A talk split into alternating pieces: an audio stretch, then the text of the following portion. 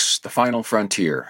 These are the discussions of the podcast Sword and Laser, its continuing mission to explore strange new science fiction and fantasy novels, to seek out new characters and new beverages, to boldly read where no one has read before. Go to patreon.com slash sword and laser to join the mission.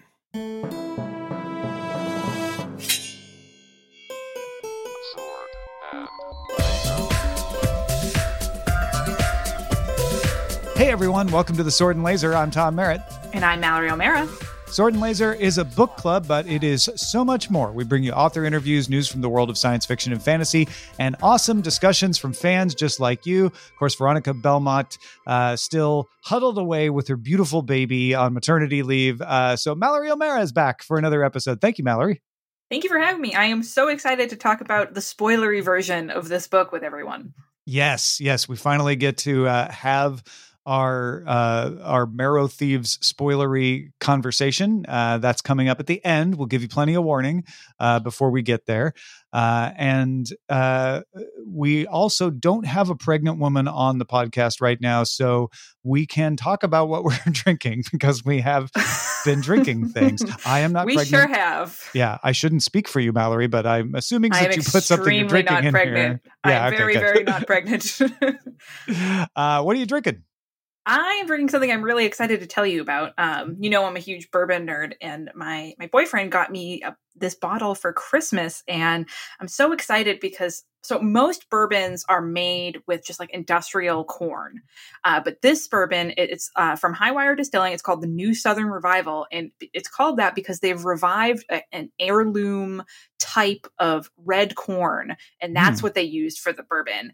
And I gotta tell you, it, it tastes completely different. I mean, it still tastes like a bourbon. It has the smoothness and the sweetness, but it tastes piney, but not in a bad way, Hmm. not in like an astringent gin sort of way. Not to Mhm. knock gin, I do like a gin, uh, but it tastes like a smooth, sweet pine and it's Huh. incredible and i am i've been tracking some different breweries i know widow jane does one there's certain breweries all over the country most of them in the south that are experimenting with different types of corn this is the level of bourbon nerdery that i operate at and i'm so excited to finally uh, try some uh, what are you drinking tom Uh, I well, before I get to that, I was going to ask you: Is it kind of like a pine nut?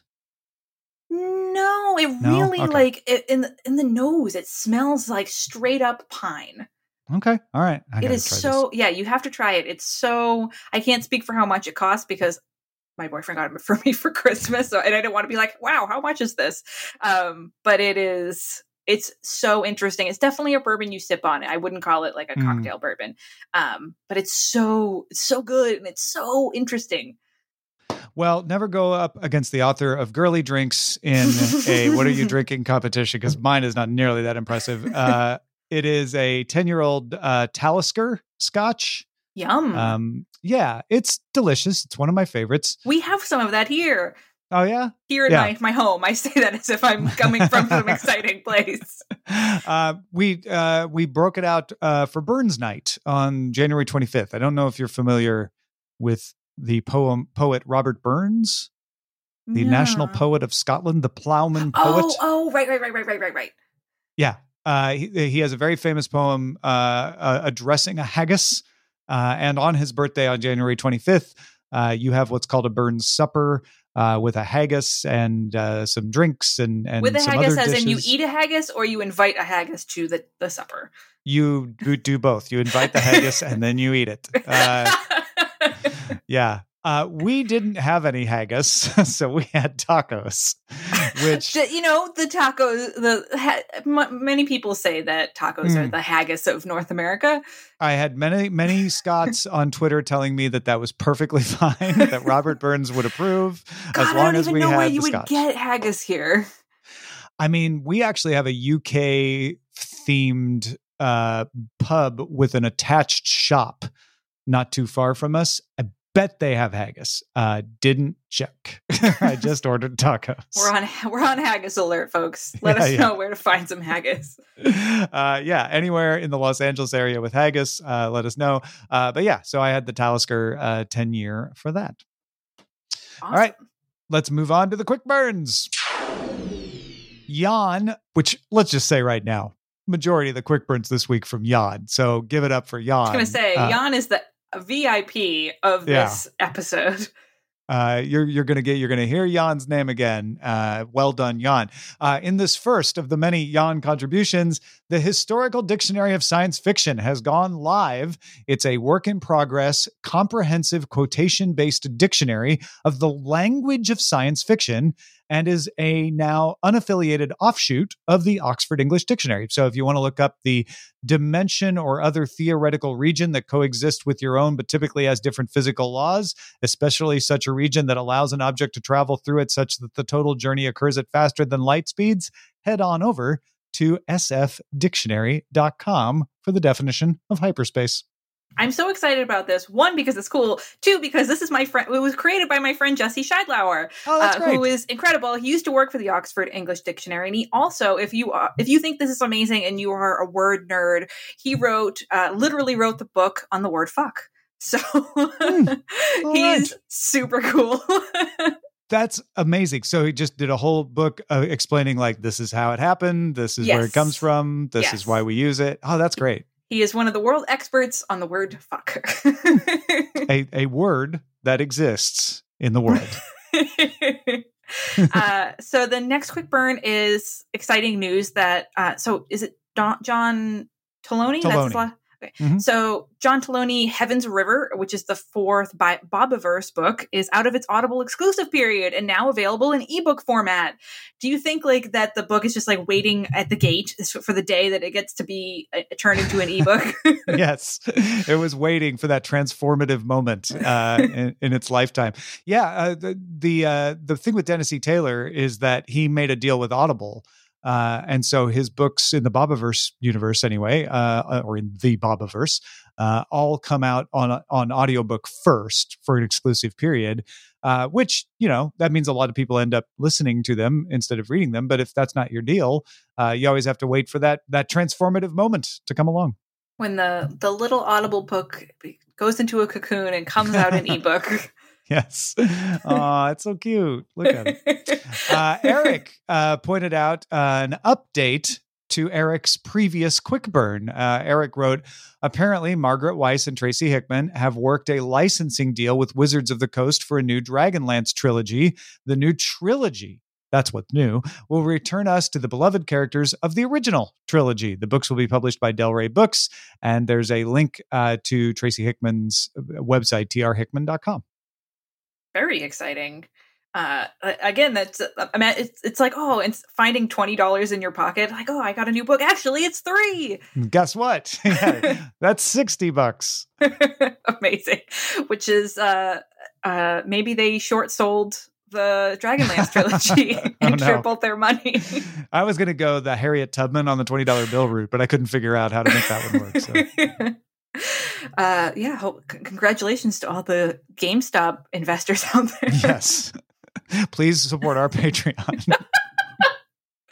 uh jan has another quick burn which is very interesting uh, so according to variety the tales of dunk and egg by george r. r martin are now in early development at hbo no writer writer or other talent is currently attached to the project but according to variety it is a high priority for hbo as it's still seeking to build on the success of game of thrones However, there have been several Game of Thrones related projects at H- HBO already that were in early development and ultimately got dropped by the network, with only the four 2022 slated House of the Dragon series about the early days of the Targaryens and Westeros surviving. Uh, I feel like somebody at HBO right before the Game of Thrones finale came out was like, "Oh man, I'm so smart! I'm gonna get all I've optioned all these things that are gonna happen. It's gonna be amazing." And then the next day, as everyone voiced their massive disappointment for how the series ended, went, "Oh no, oh, Crap. no. I got optioned for what do I do?" what do I do now? Um, I yeah, uh, it it's it's a fool's game. Uh, you you'd probably do better on on betting on GameStop stock uh, than to bet on what Game of Thrones properties will actually end up uh, being television shows. It does look like House of the Dragon for sure is happening, but remember there was that The Long Night yeah, uh, prequel that was in development, was being written, and then they pulled the plug on that. So I think I they're all waiting for people to forget how grumpy they are about Game of Thrones. I would love Tales of Dunk and Egg because that would be such a nice chaser, right? yes, It would be so different in tone. You could do so many fun things with it. Um, It depends on who does it. I mean, that's the that's Yeah, the thing. So always- many people were does. grumpy about Game of Thrones because of you know the the decisions that were made by the showrunners. And if a whole new team was attached to Dunk and Egg, that could be really really cool. Yeah, and um, you you are less dangerous waters with Tales of Dunk and Egg because there's not unwritten books that you have to try to hit, which is I think what what derailed a lot of what happened with the Game of Thrones series. Um, so so I think there's a there's a little more flexibility in that property, maybe. Or maybe just relief. Also, less, real- less tension. Yeah, yeah. Uh, Jan is back uh, with a variety story reporting that the production companies Stampede Ventures and Whip have partnered to adapt the first book in Gareth L. Powell's epic sci fi novel series Embers of War as a television show. Uh, if you don't know Embers of War, from the Goodreads page, the warship Trouble Dog was built and bred for calculating violence, yet following a brutal war, she finds herself disgusted by conflict and her role in a possible war crime. Seeking to atone, she joins the House of Reclamation, an organization dedicated to rescuing ships in distress. Uh, Breck Eisner, who directed several of the Expanse episodes, is attached, but no network is yet involved. Sounds pretty cool. Yeah, um, I like I like a, uh, a ship as a main character.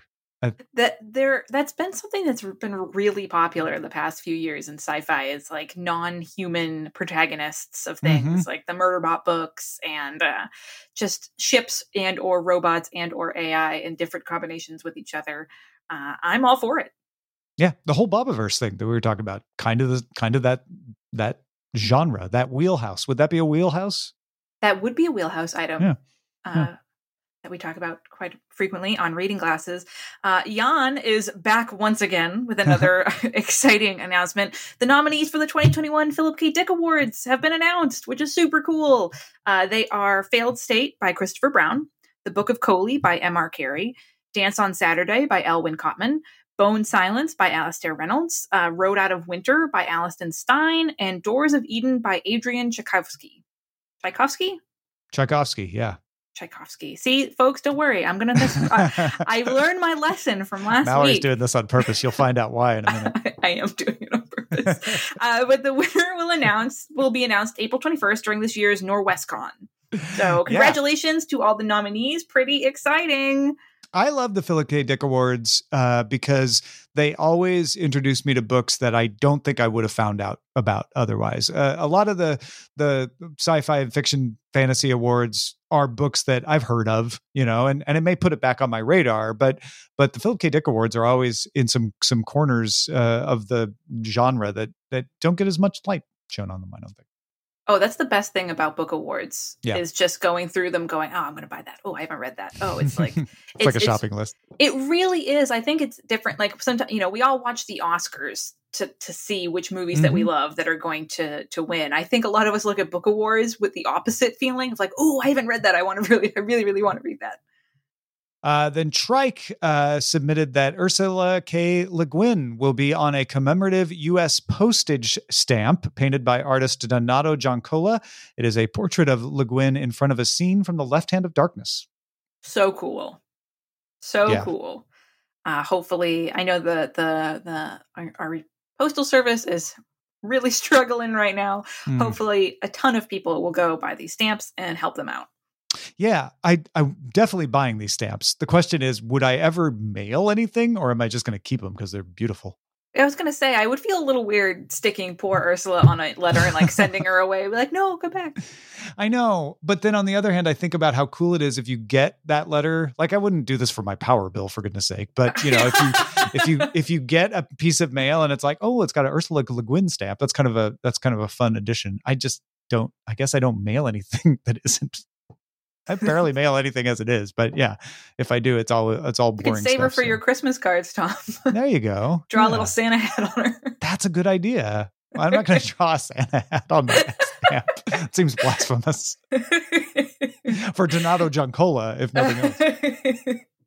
Uh, so we also have Trike back again with uh, an interesting uh, announcement that the Queen's Gambit showrunner is going to adapt Mary Doria Russell's The Sparrow as a limited series on FX, which I have so many mixed feelings about because I've never been so angry at a book as I have been at Mary Doria Russell's The Sparrow. Why? Why is that? I feel like I've been traumatized by The Sparrow. I I read that book at a clip. I took an afternoon off to finish that book because I, I wow. was reading. It's this amazing story about this um, this group of people, these scientists, this priest who ends up involved with them, and there is a transmission from an alien planet that they they decide to put a coalition together like with the vatican in a spaceship to go find it and i'm like oh my god this is amazing. The priest is such a cool guy. He's such a great protagonist. And then about three-fourths of the way through things take a turn and it might be the darkest mm. book and have you ever have you read this? Yeah we read this as a sword and laser oh, pick God. several years back and then you know it's so i'm i still have nightmares about the sparrow. Oh wow. it was yeah. it's so dark and so brutal that one I, I actually was talking to a friend of mine about this who has also read it and he's like how are they going to adapt this? How are they going to adapt to the ending? What if they yeah. just cut rip the last part of the book off and throw it into the sun? Um did, did you watch queen's gambit on Netflix? I haven't yet. I haven't watched okay. Queen's Gambit. Uh, probably because it doesn't have any monsters in it. It's interesting to me because, well, first of all, Queen's Gambit not can't hold a candle to the Sparrow as far as darkness, but it does have darkness, and the darkness could have landed a lot heavier, in my opinion, than it did.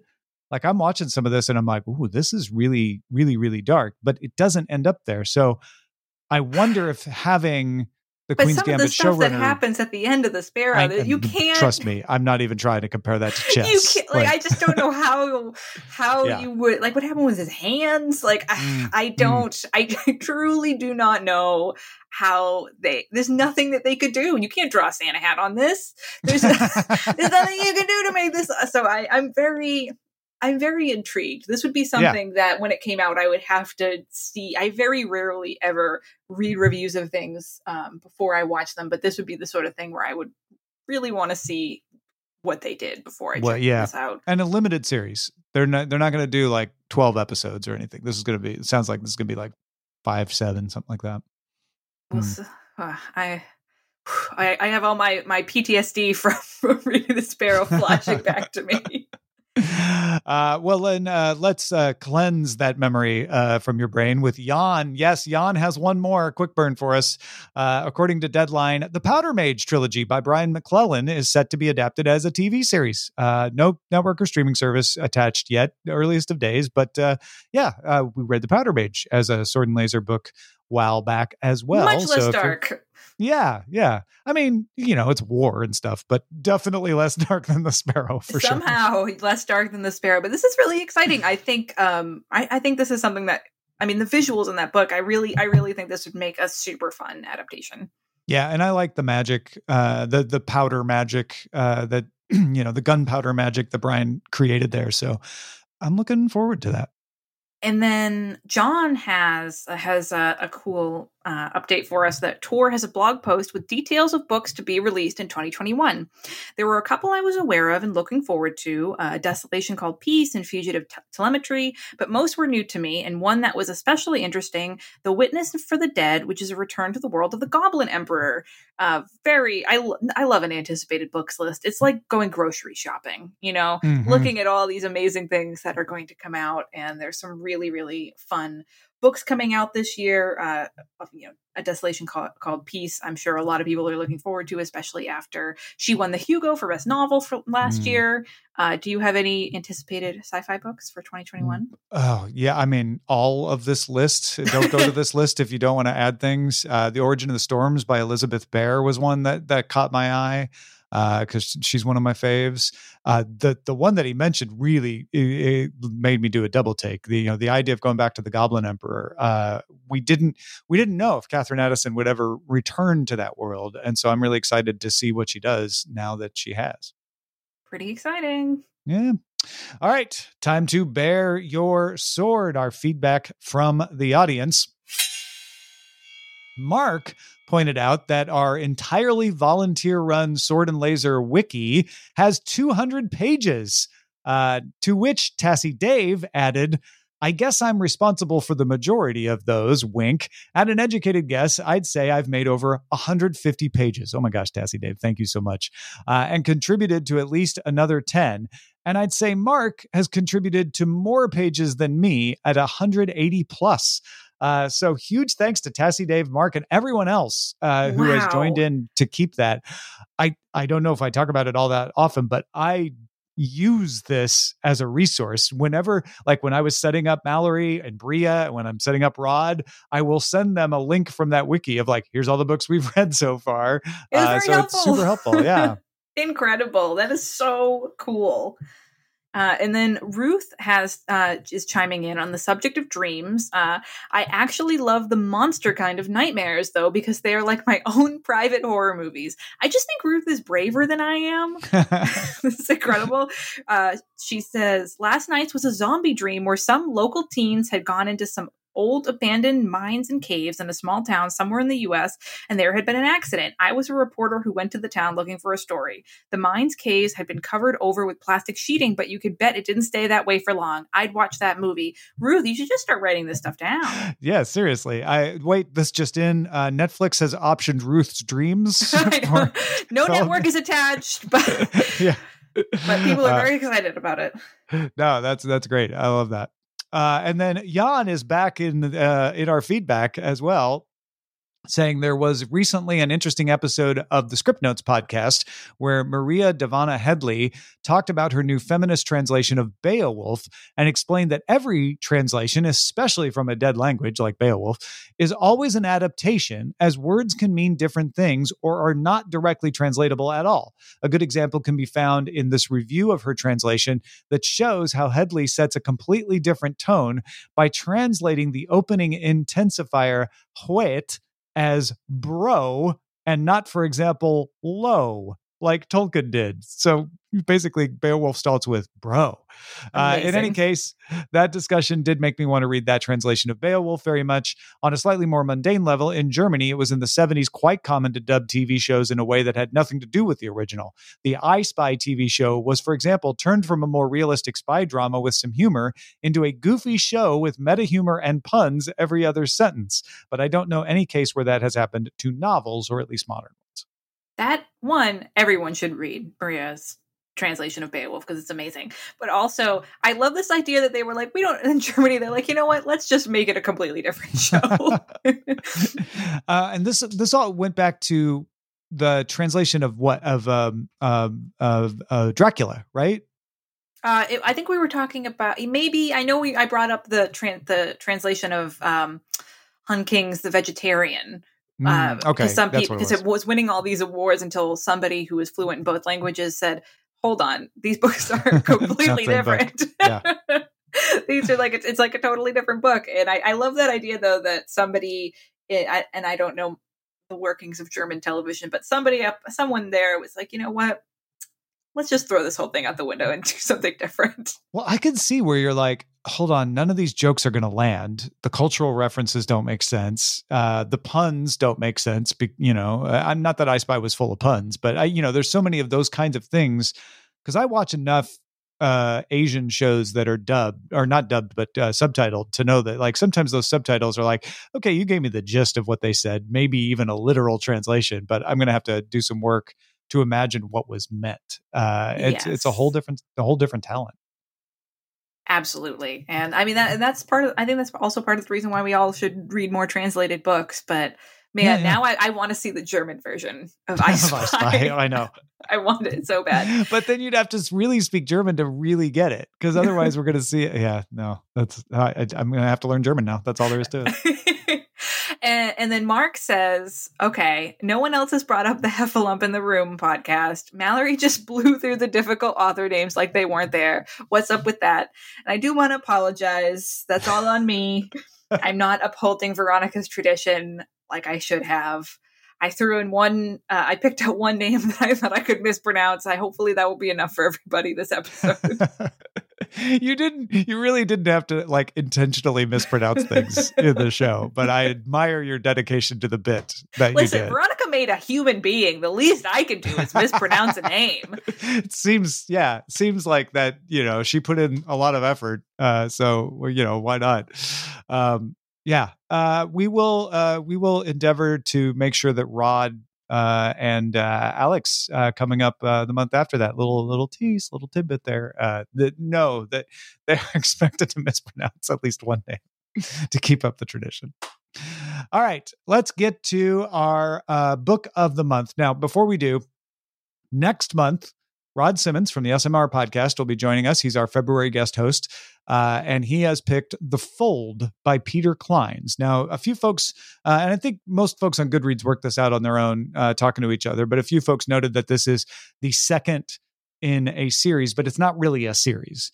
Uh, it each book is standalone; they're just in the same universe. This is just the second one that came out in that universe. So, if you're like, "Oh, I don't like to read books out of order," Peter Clines himself, uh, I don't think minds if you do that, and you won't be missing anything. It's not like a direct sequel. No, I don't think Peter is gonna gonna bust through your window and be like, "Hey, buy the first Hold one." on a minute. What are you doing?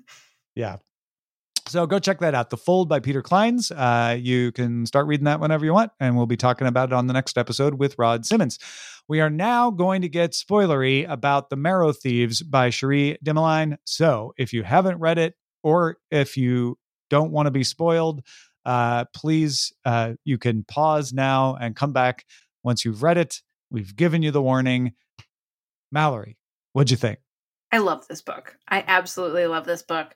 Um, I was really surprised by it. It just it, it didn't do what I thought it was, and I shouldn't have been surprised because Empire of Wild ends in a very similar way, where and I, now now I'm recognizing it as maybe a hallmark of her writing, where it feels like her last chapter is like should be the second to last chapter like there should be more happening um, and it's so interesting to me that where she chooses to end the story uh, but the more i sit with it and the same thing with her other her adult book empire of wild i'm like wait i loved this what did Mhm. you think tom Yeah, one one of the ways I've I've taken to evaluating books is sort of to tell you the involuntary impulses I have.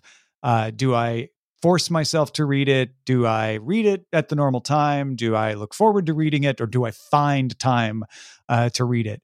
In the first half, I was enjoying reading it. When it was time for me to read, I was like, "Oh, good! I'll I'll listen to the Marrow Thieves now" because I was doing the audiobook uh, on Kobo, uh, and I really liked the the performance and and I liked Frenchie and it was I think one of my wheelhouses uh, as you say on reading glasses is uh crews like a crew of of people and so you like that a first half- ragtag group of motley Yeah. friends exactly we, getting you know, together to survive something I got to know all the the members of the group as they're as they're marching their way, you know, ac- across the wilderness, and I was like, all right, this is fun. I like these folks.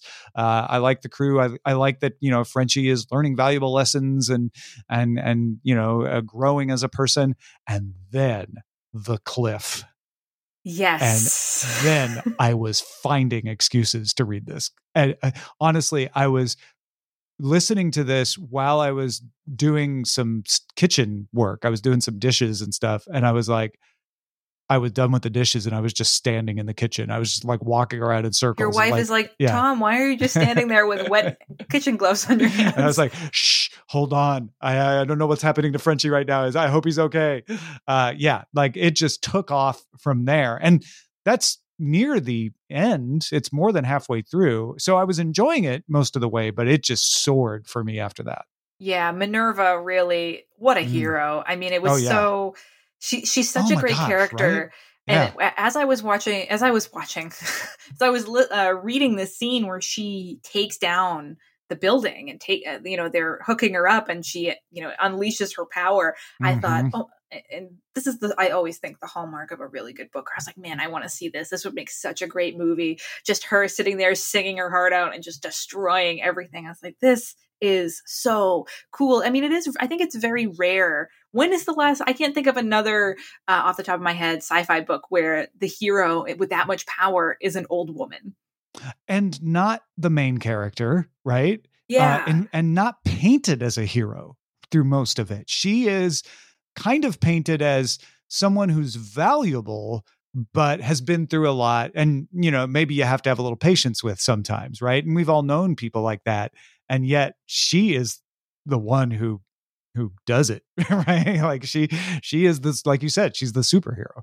Well, it's and it's so amazing how she ties it into this like greater theme of how important language and culture is to the whole group and Mm-hmm. how um there's another book that I was thinking of. So if if listeners love the theme of language being of importance, there's another great book by an Australian indigenous writer named Tara Winch. It's called The Yield, which is it's not sci-fi, it's just a, a literary book uh, that's all about the power of language and and translations and and how important they are to a culture. And I really, those were some of my favorite scenes in this is when they were all learning one new word, you mm-hmm. know, in, in their Yeah. language and how it was like a jewel, you know, how, how important it was and how connected it made them feel and how powerful and how that was really in the end, the, the best, the most powerful thing. It wasn't them having guns. It wasn't them having bombs. It wasn't having, having any sort of military power. It was their connection to their people and their community and I just love that so much.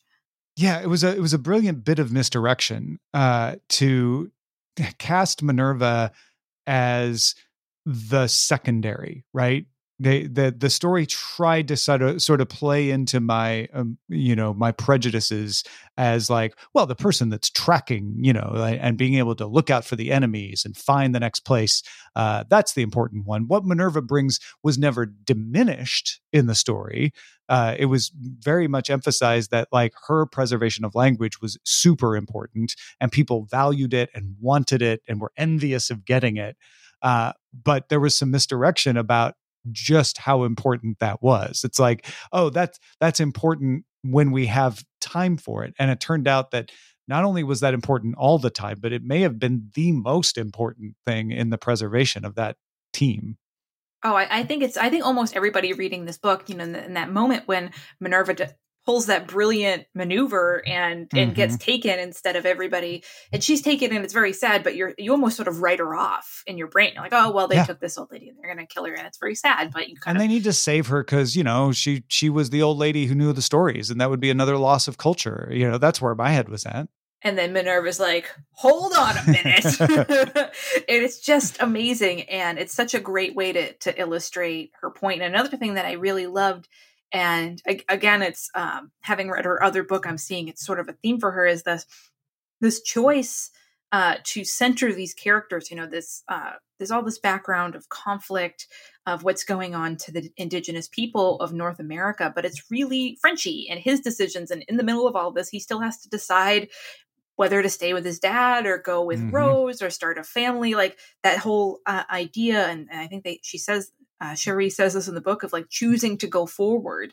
Um, and I loved that, that some of the things they were talking about with this conflict, you know, there, there's a scene where um, near the end of the book where they're discussing um, with some of the the Cree characters that are in the camp, you know how the Cree held out until against the white people until the drones came. But if you remove drone from that sentence, that could be you know from when Yeah. English and European colonizers came over, and it's so you see how cyclical this is and how this type of conflict is so. Uh, I, I mean, it's been happening to indigenous people now. I mean, in the I think this book takes place what in 2070 something maybe.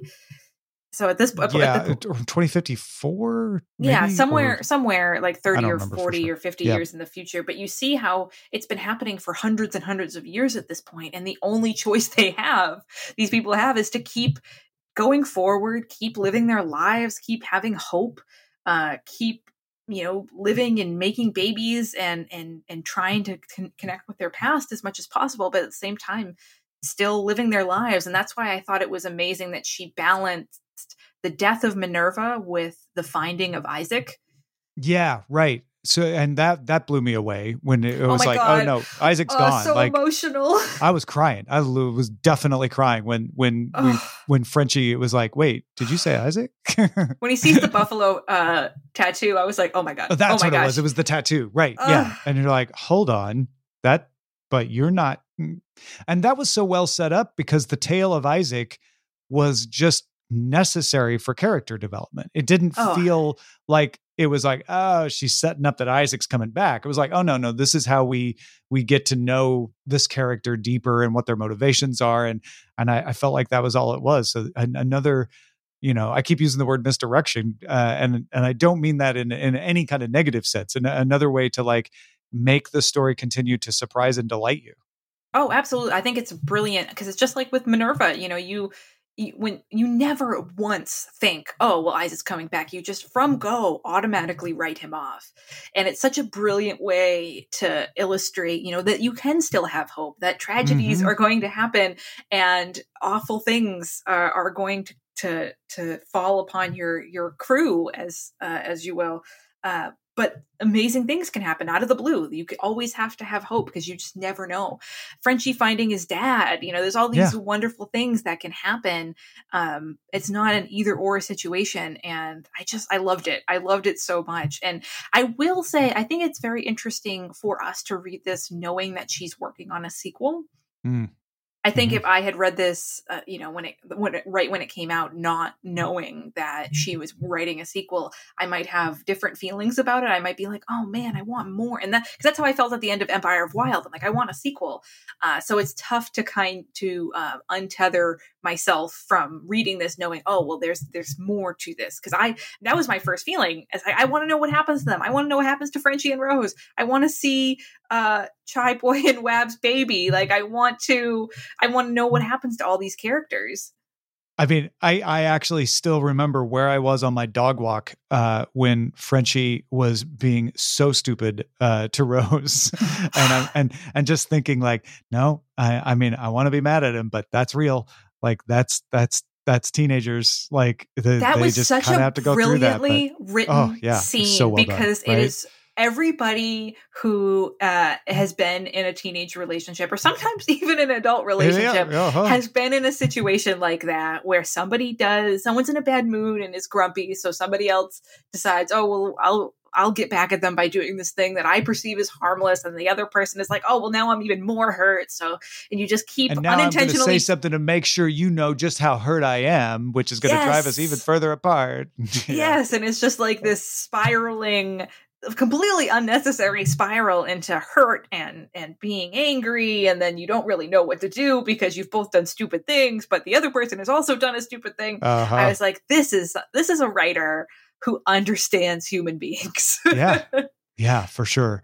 Because i was so frustrated but i also knew that it was just real. Like, like it's yeah. so real because you've been on the, uh, both sides of it. I was like, man, you know, that's so uncool of Rose to do that. Well, because you're, also, I, I, don't know about you. I mm. was, I was Monday morning quarterbacking it. Like, no, man, what you got to say is this. But of course, like I, when I was that age, I oh, didn't. Oh, yeah, I wouldn't act any Who, better. Yeah, no sixteen year old has the emotional no. intelligence, especially yeah. when you're considering that they're existing in such a bubble they are and i mean i guess maybe it makes us all feel like you know here, here we are in the pandemic in a, in a social yeah. bubble but these kids don't have a big group this is the first time they've seen another teenager in mm-hmm. almost a year of course it's going to throw as, as, soon as that other teenage boy came into the mix i was like there's going to oh, be yeah. trouble there has yeah. to be trouble teenagers are trouble um, but I, I was pleasantly surprised by how much i really enjoyed being in the like in the POV of of a teenager during a, a, story like this. I don't think I've read um, another cli-fi. When I was doing some research on this book, uh, I kept seeing it referred to as a you know climate fiction. Ah, like uh-huh. cli-fi. That's so cool. Uh, uh-huh. I was like, I really enjoy reading a teenage point of view for this because I, I don't actually read a ton of YA. I was like, this is so. It's such an interesting viewpoint to navigate this sort of world. Well, let's get to some of the uh, viewpoints that uh, folks in our audience had, uh, pulling from the Goodreads forums. Uh, why don't you start us off with Lisa? So, Lisa says, Maybe I'm being too literal, but am I the only one who thought that from a practical standpoint, it just didn't make any sense that they were killing off the indigenous people? Even if the marrow that they extract is a cure versus a treatment for the dreamlessness, how do they know they won't run out of indigenous people before they treat the whites? And what if it re- re- what if it recurs later, either in the same people or in future generations? Possibly even darker than killing the indigenous people would be keeping them as breeding stock, like slaves, like another species. Is that too dark for a YA book? Was Dimaline trying to keep the story simpler? I think that I, I mean, we just have been through a nightmarish presidential administration. We see that people, bad people, aren't always smart. I mean, this this definitely struck me. I, I, I, there wasn't a moment in this book where I felt like it was being um, uh, un- unrealistic. Yeah, I think Trike said something similar to what I'm about to say in the thread uh, that this came from. But uh, essentially, I agree with with Trike that this is showing that the imperialistic uh, people in this story uh, aren't good at uh, looking forward at long term thinking. Because if they were good at long term thinking, they would realize that what they're doing isn't isn't sustainable. It isn't good for them either. Uh, and and so this is kind of a metaphor for you know how we treat the climate now which is like eh just burn all the coal and somebody else can worry about it later like use all the marrow somebody else can w- worry about it later it's it's a little darker because it's humans for sure but it's no different in the attitude of wastefulness Oh, absolutely. I mean, look at we just we we just went through hell last year where our, our ex president thought maybe it would be a good idea for us to use bleach to cure the coronavirus. Like, oh, that was is... just a joke. Do you, you know? Yeah. it's you know clearly that when people especially when people are panicked like you know clearly that's something that's happening in this book is people are panicking because they can't dream everything is on fire in this world. They're not thinking rationally and like you said they're not not a not a group of people that are forward thinking because if they were forward thinking they wouldn't be in this mess in the first place. Right yeah. So, uh, and and, uh, and I think uh, Lisa responded to Trike's comment as saying, "Oh yeah, I hadn't even thought about that. That makes perfect sense." Uh, Ruth wrote, "Weirdly, I felt like it was darker than I'd expected. I found that there was so much hopelessness within the book. To me, this shadowed even the uplifting parts, maybe because I hope people are better than it shows here, despite what history shows us. Actually, thinking about it more, she went back and edited. I think this book seemed bleak to me for the same reasons it didn't to Trike.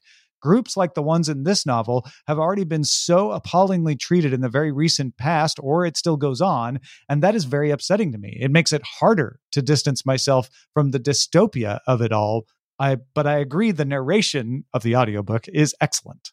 I, I, read an interview with Cherie uh, Dimaline earlier today about how I mean that, that was the, her whole point of writing this book is she really wanted teens and whoever else was reading it to have come away with that exact feeling like I never want this to happen. Mm-hmm. I never ever want something like this to befall. The, I mean, because again, this this would be just the second of great atrocities that these people have endured. So I think it is a very very dark book, and I think maybe that's why it's so great to have to go through it with a teenager because half the time, you know, he's like thinking about boners instead of the awful things that are happening, and it sort of balances out everything tonally because you have these bright spots with his love of his father and his love of Rose and all these things that are happening uh, that balance it out. But I agree, it is a very dark book. And and it, to me, it's dark in the background, which yes, to to Ruth's point, that that doesn't necessarily make it easier. But what I liked is the group, our our crew here, was never portrayed as a victim, you know, as as needing help uh, they they were portrayed as as empowered as much as they could be in the situation, and and I think that is what Trike was saying is it gives you hope that hey, even in the darkest times, there are things you can do. Uh, there there are ways to to deal with the situation, and and and and so you're not you're not seeing it's like oh these these hopeless people. You're seeing oh it's a hopeless situation maybe, but yeah, you can you can have Frenchie still hoping that he can get together with Rose because you know they've got a strong crew. And it looks like John has something very similar to say. Uh, John says, I finished the book a few days ago and have to say I hugely enjoyed it. It was refreshing to read a story where the quote unquote plot was firmly in the background and the focus was very much on the characters and their development. Those portraits were excellent and I got a very strong sense of their struggle to survive. I didn't have any expectations going into the book and certainly didn't find it bleak. The fact that French was oh hide spoiler. Oh uh, the fact oh, that we French, don't have to hide the spoilers that, that, yeah. I was gonna say that was just uh, copy and paste from the Goodreads sorry. uh, the fact that French was reunited with his father and Meg and Isaac were reunited made made you spoiler. Oh, oh. Uh, made it for him I guess. oh, okay. Um, may, yeah that didn't cut and paste very well sorry. It's okay. Um, he says good choice five stars for me and I'm looking forward to the next guest pick Well, yes, uh, and uh, dis- despite my cut and paste uh, problems, uh, I think John said it better than I did. That uh, it, it, was a refreshing read, uh, you know, and and having the the portraits of the people was was excellent. So I'm glad glad you liked it, John.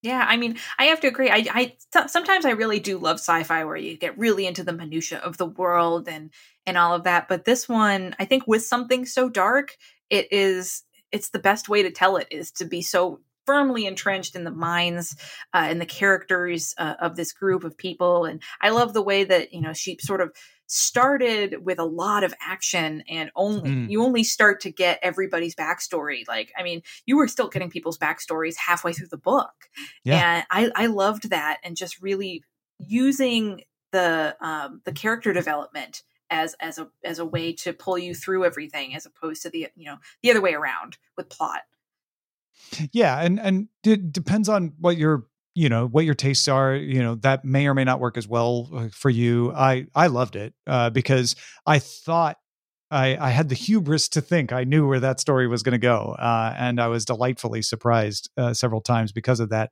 And I really, really bonded with that crew by the end because of that ability to slowly introduce me to people as we went along. I mean, we learned a lot of, about Frenchie early, but even parts of his backstory you're not learning. So that kind of, I don't know, maybe uh, it it mimics being in a group like that where you join and you just slowly get to know people in a group.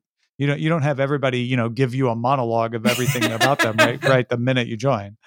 It was also really amazing to see how much Cherie Dimaline has respect for her characters. Mm. Like there is all you could tell all these characters. No one was pushing each other. That was such a huge thing. Is no one was pushing each other to tell each other their their backstories or all the, all the awful things that happened to them. And even those who aren't like you said earlier you know might not be good at traditionally helping the group with like hunting or fighting like i loved at the end that slopper was put in charge of organizing things and that's where he uh, really shone and he was yeah, so good yeah. at it that everyone was like oh my god this is amazing and i just love that sort of respect for the different ways that people are in the world and the the different things that people have to contribute to a community yeah, and without being overly utopic, it wasn't like there weren't no. fights and problems and skirmishes along the way as well. Just just like there really are.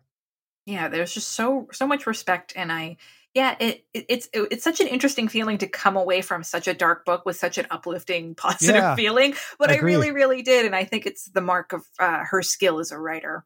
Absolutely, no, uh, that that that was it was a tour de force in my opinion. Uh, I'm well, so glad. I was so nervous. I had never read this book. I was going to say, thank you for picking this book. This was really enjoyable. I just had really wanted to read it, and it was perfect timing. In about, uh, I don't know, maybe a few days after I picked it, I had this horror. I was like, "Oh God, what if it's bad?" now I'm you so know my monthly, my monthly fear. Now, um, it's it's honestly every book we pick splits the audience uh, it, it is extremely rare for us to have a book that everybody likes or even that everybody hates. It always splits it. Sometimes it's more, you know, 70 30 or 60 40. Uh, sometimes it's more 50 50. But doing this show for so long has confirmed to me that uh, we're all different people uh, mm-hmm. and we all bring different experiences and, and different uh, tastes in, into that. And so you're, you're never, that's why I, I I'm now more than ever less uh, likely to ever say a book is good or bad. Period. Uh, it just depends on on what you're bringing to it and who you are.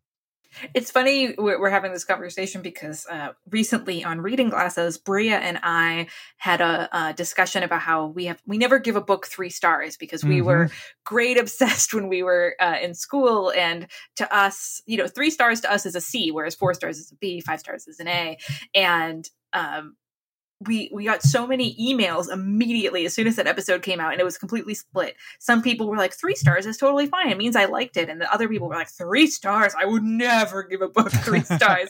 So it's so interesting. And also you know makes me feel better as a writer. I'm sure it does to you too that you know yeah. everything is so subjective. Even the ratings we give to books are so subjective. Yeah, I, well, what you guys were saying on on reading glasses about, uh, you know, when you were in school, an A was minimum, right yes. like a oh, B oh, oh, was you you you didn't you didn't achieve what you needed to achieve that was that was my family too like that if if we got a C, that was that was bad news, and there was going to be a talking to, and and so the idea that a C would be like, no, that just means satisfactory. You know, you could have done better, but you know, you but did you passed. enough. Yeah, yeah. I, to me, it's just like it's, it just boggles my mind. I'm like, Yeah. a C, a C. What do you mean? like yeah, no, I was I, if I ever had a C, which I think I did in handwriting, probably. uh, Which is hilarious now because I was Yeah. thinking about that. Like, do, do people learn cursive in school anymore? I know. I don't think I. Hmm, that's a good question. I've I've heard people say that they don't and they do. So I wonder how prevalent it still is. But it's. But you can look back on your handwriting teacher and laugh as you are the, the host of a technology show. I haven't had a check returned to me for being illegible yet. I haven't seen a pencil in 15 years. yes, I might have a wood allergy. No idea. Uh, well, folks, uh, we're going to miss Mallory, uh, but you don't have to because you can find more Mallory O'Meara over on the Reading Glasses podcast. Uh, Mallory, what should folks know about it?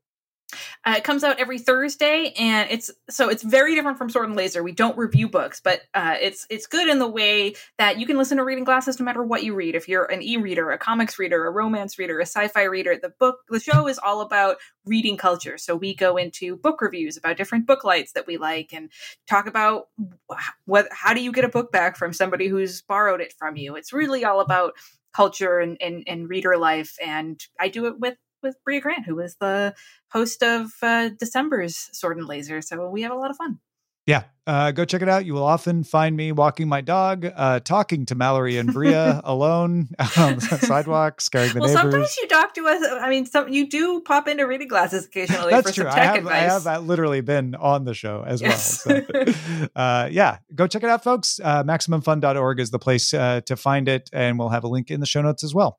Our show is currently entirely funded by our patrons. Thank you all uh, for backing our show. If you would like to be one of those patrons, if you're like, why are you thinking me? I, I, I don't support it yet. Well, you can fix that. Go to patreon.com slash sword and laser. You can also support the show by buying books through our links. Find links to the books we talk about and some of our favorites at swordandlaser.com slash picks. Feedback at swordandlaser.com is our email address. Swordandlaser.com, of course, is our website. Uh, we're on Instagram and Twitter, though Veronica way better at that stuff than I am. There hasn't been a lot on the Instagram lately, but I'll try to get better at that. And of course, we have lots of folks talking at goodreads.com. Look for the Sword and Laser group. See you there.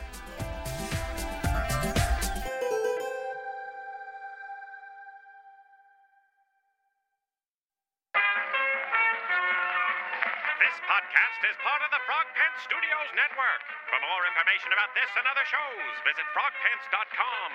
Audio program so good, it's like you're there.